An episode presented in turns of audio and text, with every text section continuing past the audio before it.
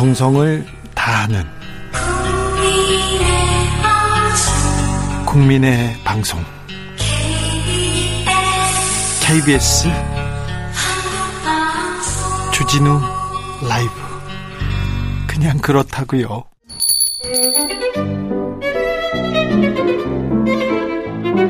어서 오십시오. 고품격 정치 talk의 세계로 오신 여러분 환영합니다. 구성급 정치 맛집 main chef 소개합니다. 깨어있는 정치지성 15,000보 영원한 현역입니다.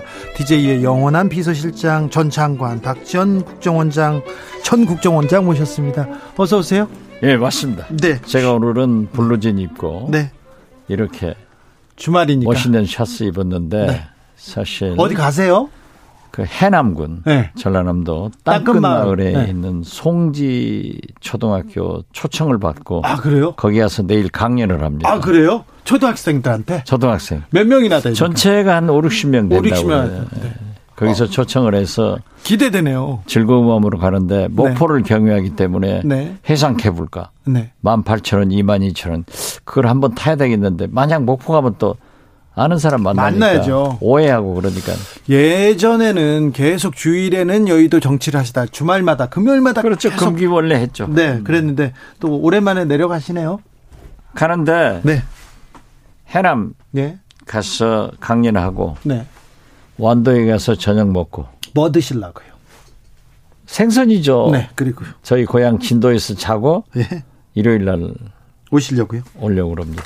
이거 하나 먼저 물어볼게요. 북한이 남한 대북 전단 때문에 코로나 퍼졌다 이렇게 주장하던데 이게 신빙성이 있습니까? 글쎄요, 일단 북한에서 그 2년여 전 예.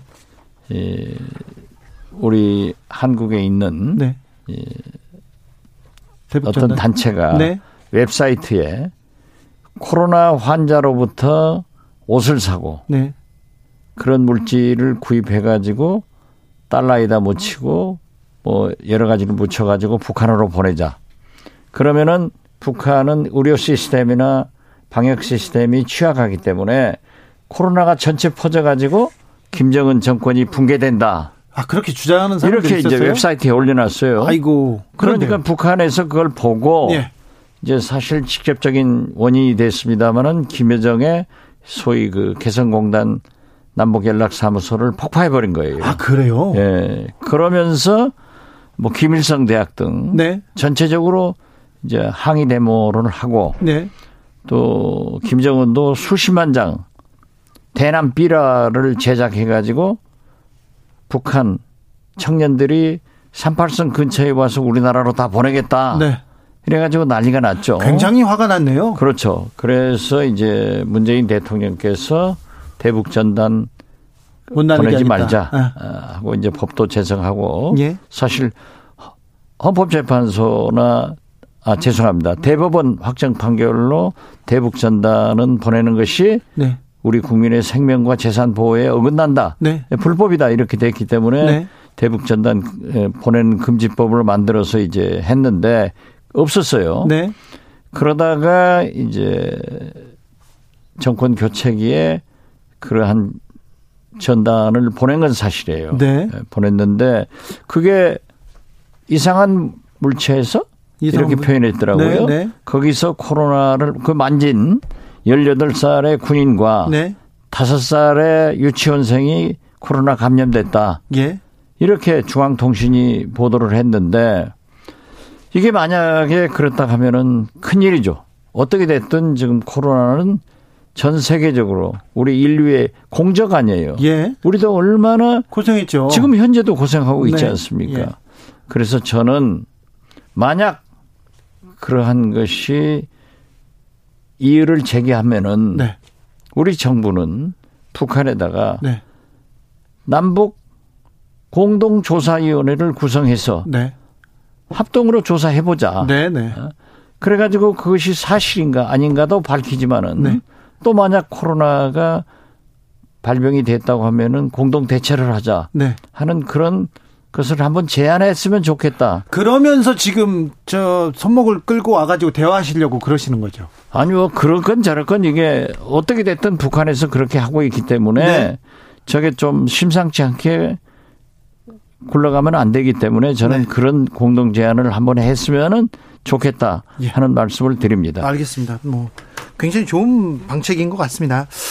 자, 만약에 나토 정상회의에 이렇게 대통령이 가실 때 그때 박지원 원장이 현직에 계셨다면 자, 이, 이 정상회의는 어떻게, 어떤 외교적인 과제가 있고 어떻게 이렇게 정상회담을 하셔야 된다 이런 보고서를 막 써서 올립니까? 아무래도 해외 문제이기 네. 때문에 이제 관심 가지고 보겠지만은 네. 국정원 업무에 대해서는 제가 얘기하면. 문제가 있고 네. 어떻게 됐든 저는 네. 에, 알겠습니다. 나토 정상회의에 네. 러시아 우크라이나가 전쟁 중에 네. 우리나라 윤석열 대통령이 참석하는 것은 좋지 않다. 네, 그렇게 안 가셨으면 좋겠다. 네. 이렇게 의사를 표시했습니다. 네. 아마 제가 유일하게 했을 네, 거예요. 네, 제일 먼저 하셨어요. 음. 근데 아무튼 끝나고 오셨어요. 그런데 뭐 아, 그만하면 됐다 이렇게 하고 긍정적으로 말씀하셨더라고요. 특별히 김건희 여사는 그렇게 잘했습니까? 자랑스럽다고 막 얘기를 하시던데. 멋있잖아요. 멋있어요? 네. 그 영부인의 패션은 국격이에요. 네. 나토 정상들 다 영부인들 얼마나 멋있어요. 만약에 우리 영부인이 후질근하게 갔으면은 그 국격이 되겠어요?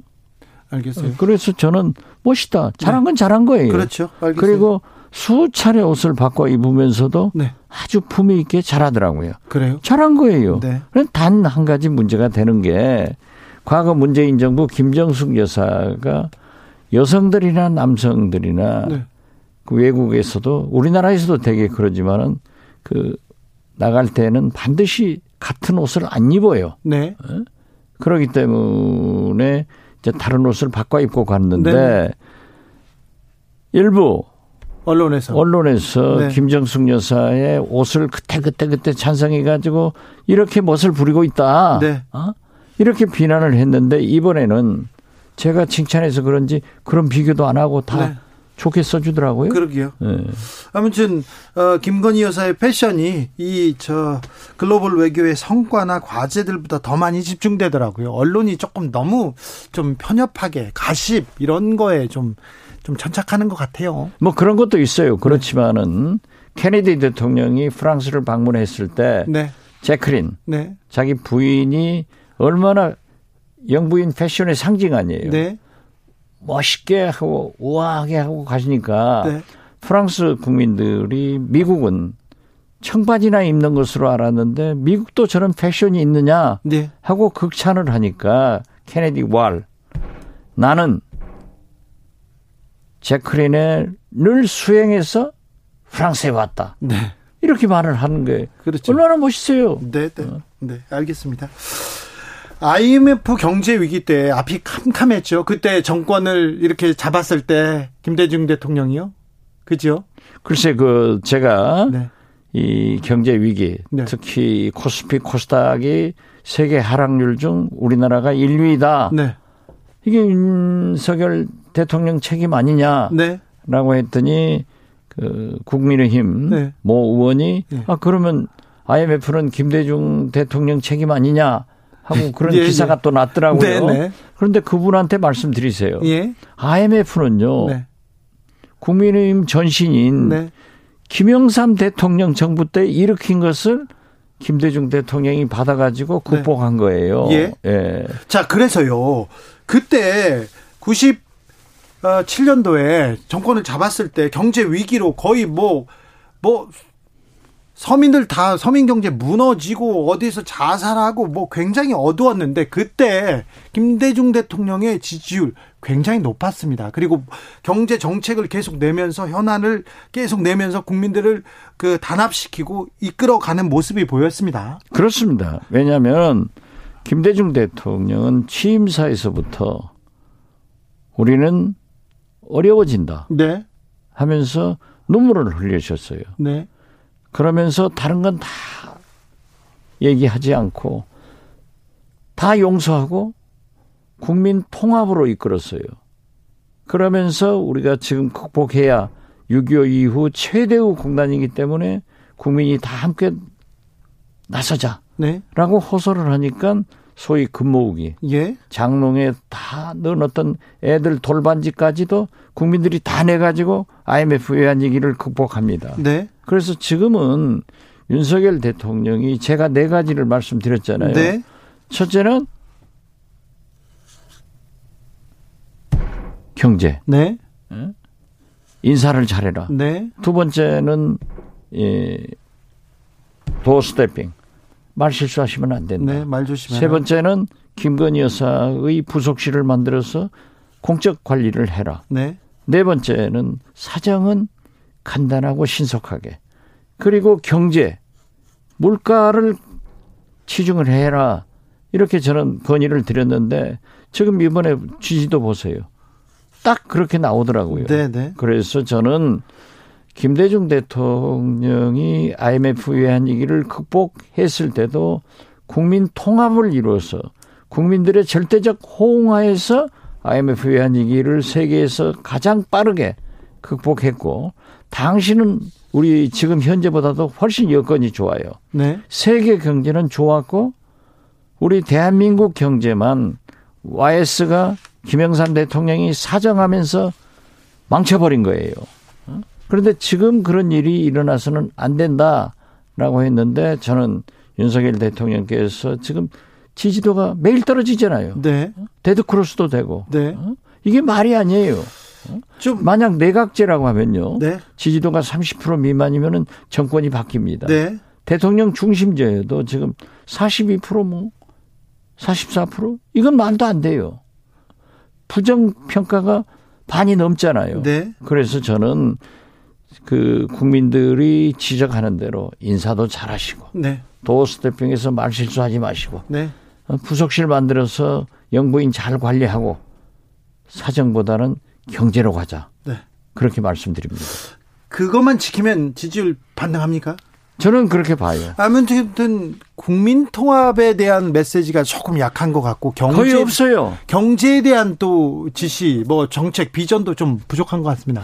처음에는 경제만 주로 말씀하신다고 그러더니 아니 이번에 나토 정상회의에서 우리 경제 수석 보세요. 중국에 대해서 바로 중국이 말이죠. 네. 우리 수출 수입의 25%를 점화하고 있어요. 네. 이유는 즉 구라파는 10% 내외예요. 예. 중국을 버리고 구라파가 대한 시장이다. 이런 것은 있을 수 없는 일이에요. 중국도 잘하면서 새로운 시장을 개척하는 게 예? 무역이고 네. 경제 수석이 할 얘기지. 그리 간다? 그러면 24, 5% 되는 중국의 이 경제 거래를 거기서 찾아봐요? 이건 얘기가 안 돼요. 지금 다, 당장 대중국 무역 적자가 지금 커지고 있습니다. 사상 처음으로 무역 적자를 기록했습니다. 중국에.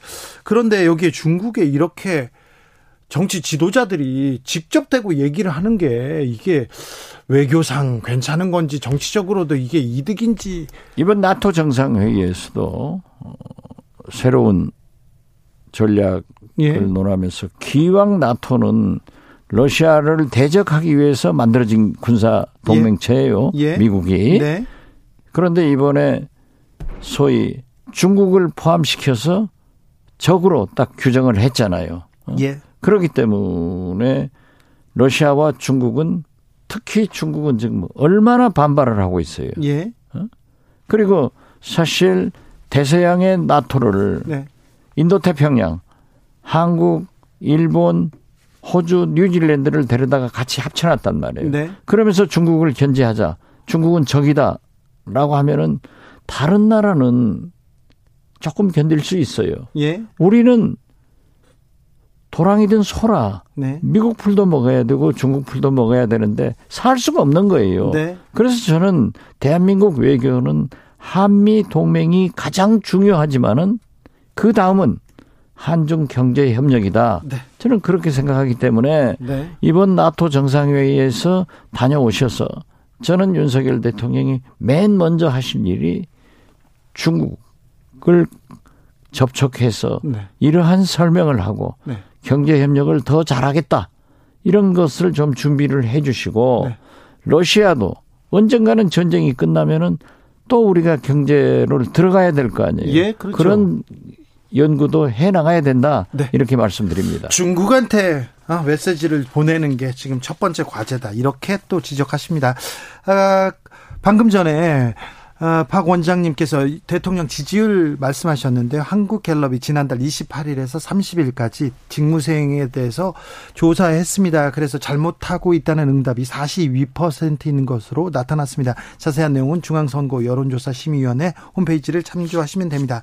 오늘 아, 윤 대통령 이렇게 귀국길에 귀국길에 이준석 대표가 마중 나갔더라고요. 어떻게 보셨어요? 지난번에 가실 때는 네. 안 남았던데 네. 음, 이제 여기서 다 끝나가고 네. 또 권성동 원내대표는 지금 필리핀에 가 계시고 네.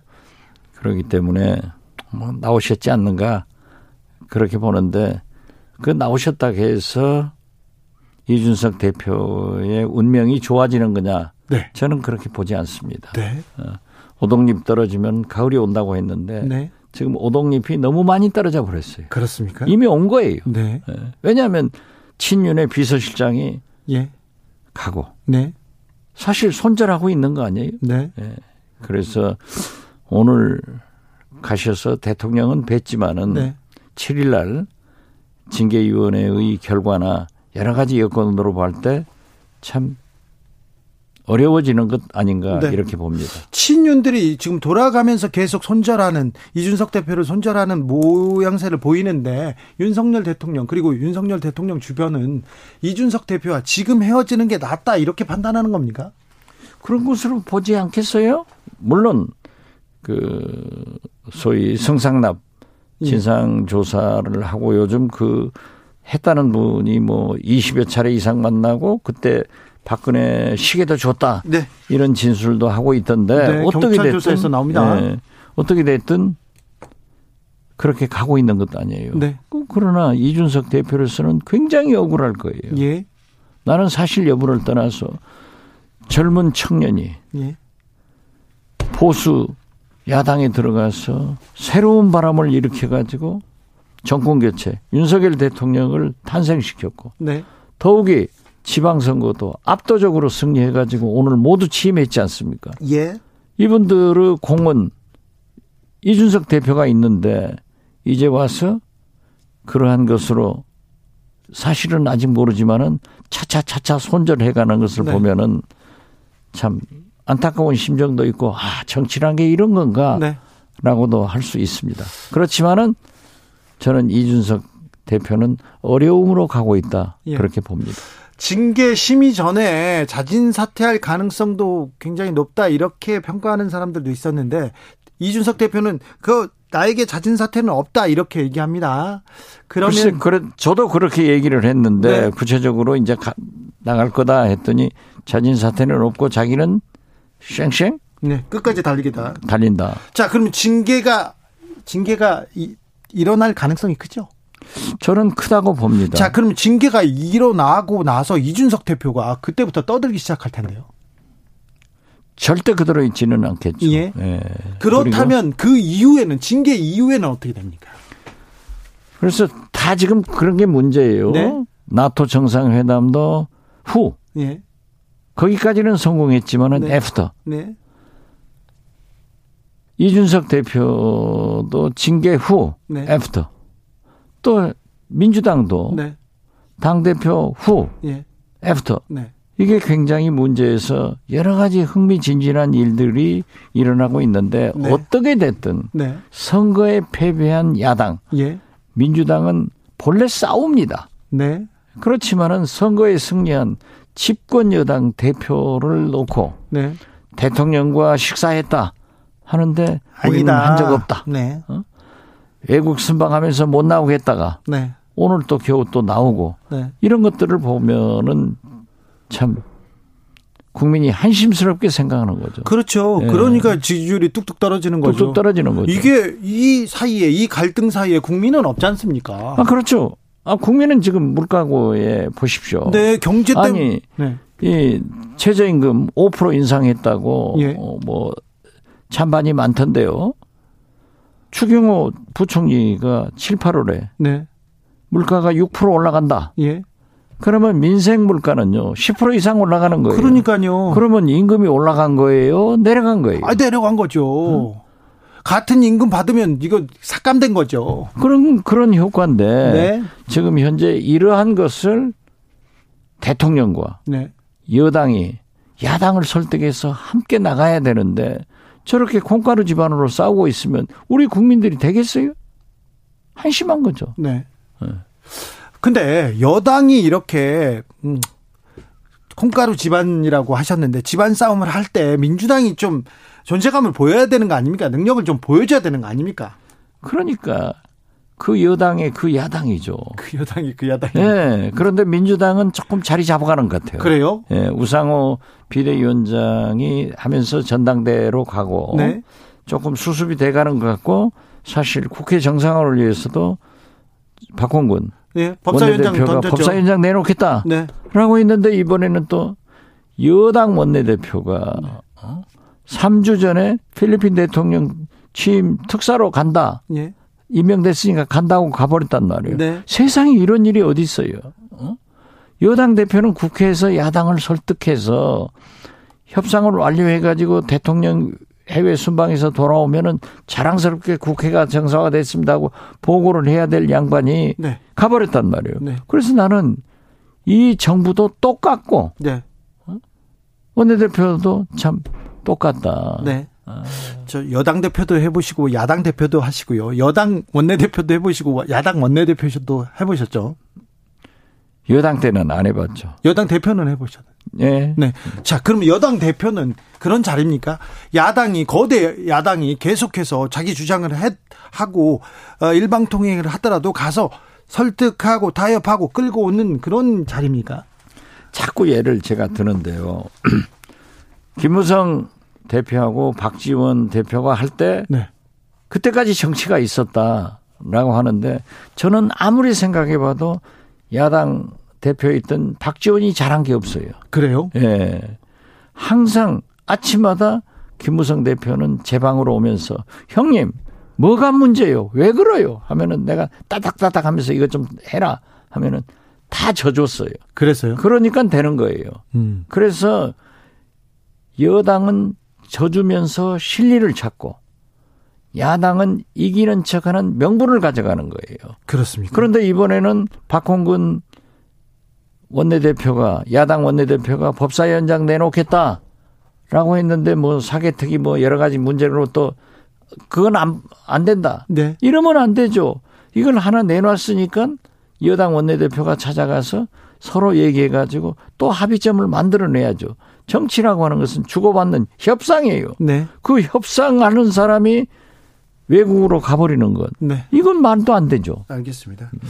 민주당에서는 어차피 당대표는 이재명이다. 어대명 얘기 나오는데 그러면 국민적 관심사가 좀 떨어지는 거 아닙니까?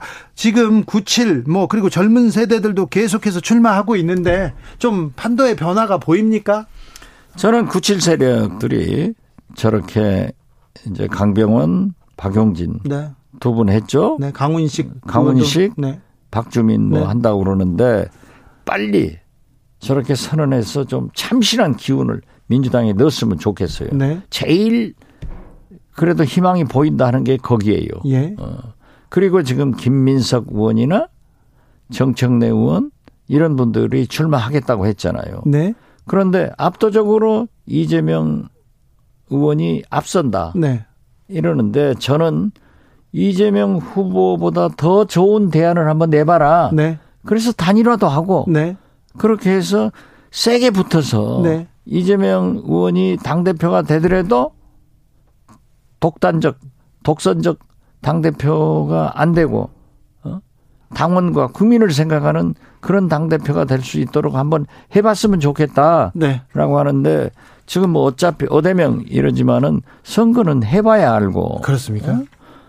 골프도 장갑 벗어봐야 되고 아, 선거는 뚜껑 열어봐야 알아요. 네. 그래서 어대명이다라고 하기 전에 지금은 그 후보가 나타나서 어? 민주당의 개혁과 네. 혁신을 계속해서 국민들 속으로 들어가는 그야말로 김대중 민주당으로 가는 그런 모습을 보일 때다. 네. 저는 그렇게 생각합니다. 그러면 뭐 민주당에도 변화의 바람, 혁신의 바람이 불어오겠죠. 지금 불고 있잖아요. 그래도 네. 어? 오늘 그 박영진 의원 얼마나 멋있어요. 그렇습니다. 자 이대명 가지고 이재명 가지고 되겠냐? 나하고 한번 세게 붙어보자. 네. 이런 모습이 정당에 있어야 돼요. 그렇게 붙어보자 이런 사람들이 많아야 됩니까? 많더라도 네. 지금 현실적으로 보면은 많으면 이재명 의원이 훨씬 유리해지죠. 네네. 예, 그렇기 때문에 저는 그 많은 사람들이 토론과 네. 타협을 통해서 단일화 해봐라 이거죠. 네. 그래가지고 1대1로 한번 해보면은 네.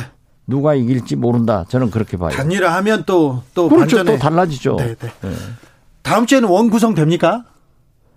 저는 되리라고 봐요. 이번엔 됩니까? 네, 저는 되리라고. 국민들이 봐요. 계속해서 압박해야죠. 국회의원들 니네 뭐 하느냐 일안 그렇죠. 하고. 그렇죠. 이번 주말에도 네. 여야 의원들이 지역구 활동하면은 좀 손가락질하면서 세게 네. 항의를 하세요. 그러면 달라집니까? 달라지죠. 네. 어, 어. 민심을 떠난 정치가 어디 있습니까? 알겠습니다. 어.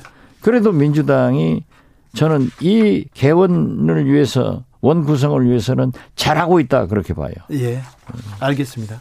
여기까지 들을까요? 초등학생 어, 친구들한테 네. 특강 어떻게 할지 참, 참 궁금합니다. 재밌게 해줘야죠. 아, 그럴까요? 네. 책을 많이 읽어라. 네. 사실은 나도 어렸을 때 책 안 읽었는데. 그랬어요? 그, 나중에 공부하느라고 고생하셨잖아요. 그래서. 그, 그런 얘기 하려면 저도 그냥 부끄럽지만은. 네. 그래도. 네. 애들은 오늘을 살고 싶고. 네. 부모님과 우리 애는 내일을 살아라고 하니까. 네. 그런 얘기를 잘 해야죠. 알겠습니다. 네. 네. 정치 맛집 여기서 닫겠습니다. 박지원 전 국정원장 함께 했습니다. 감사합니다. 네, 감사합니다. 정치 피로, 사건 사고로 인한 피로, 고달픈 일상에서 오는 피로. 오늘 시사하셨습니까? 경험해 보세요. 들은 날과 안 들은 날의 차이. 여러분의 피로를 날려줄 저녁 한 끼 시사. 추진우 라이브